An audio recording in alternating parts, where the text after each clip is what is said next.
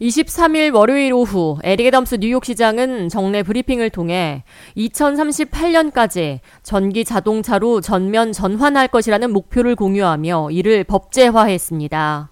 키스 파워스 뉴욕시 의원이 발의한 인트로 279-A 조례안에 따르면 뉴욕시 행정부가 조달하는 모든 소형 또는 중형 차량의 경우 2025년 7월 1일부터는 전면 무공해 차량으로 이루어져야 합니다.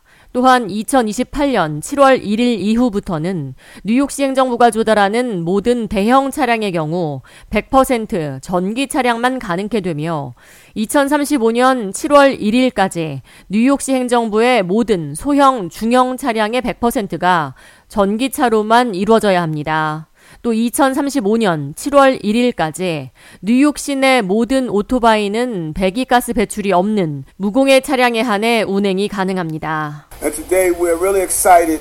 Uh, we are supercharging the, the decarbonization of our transportation sector with Intro 279. Uh, this bill requires uh, that by 2038, our whole municipal fleet will be on track to transition to electric vehicles. 뉴욕시 행정부는 더 브롱스, 소토메이어 하우시즈, 브루클린 사이프레스 힐 하우시즈, 맨해튼 렉싱턴 하우시즈, 퀸즈 레이븐스우드 하우시즈 등 뉴욕 시영 아파트 NYCHA 주택단지 내 전기 충전소 확장 및 태양열 간이 차고 설치를 마쳤습니다.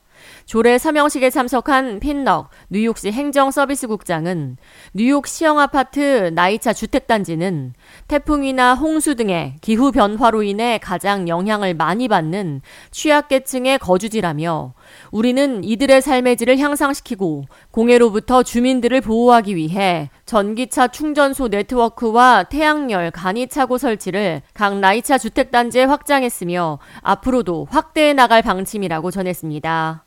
이어 이를 통해 에너지 비용 절감은 물론 무공해 도시를 만들 수 있다고 강조했습니다. Do this here. Why do this at NYCHA? And what we want to make sure people appreciate is that whenever there's a climate disaster emergency from wildfire smoke to record rainfall events, um, it's communities like this that get hit the hardest. And that's why this administration is prioritizing NYCHA and communities that surround NYCHA to really focus our sustainability efforts because equity is at the heart of, of what we do.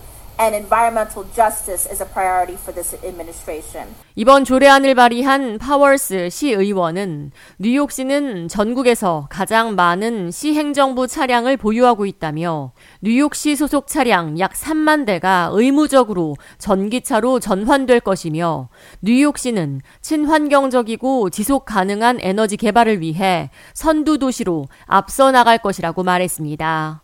이어 이를 통해 주민들의 삶의 질 향상은 물론 다음 세대가 숨 쉴 수 있는 곳으로 발전할 것이라고 약속했습니다. K-Radio 이하예입니다.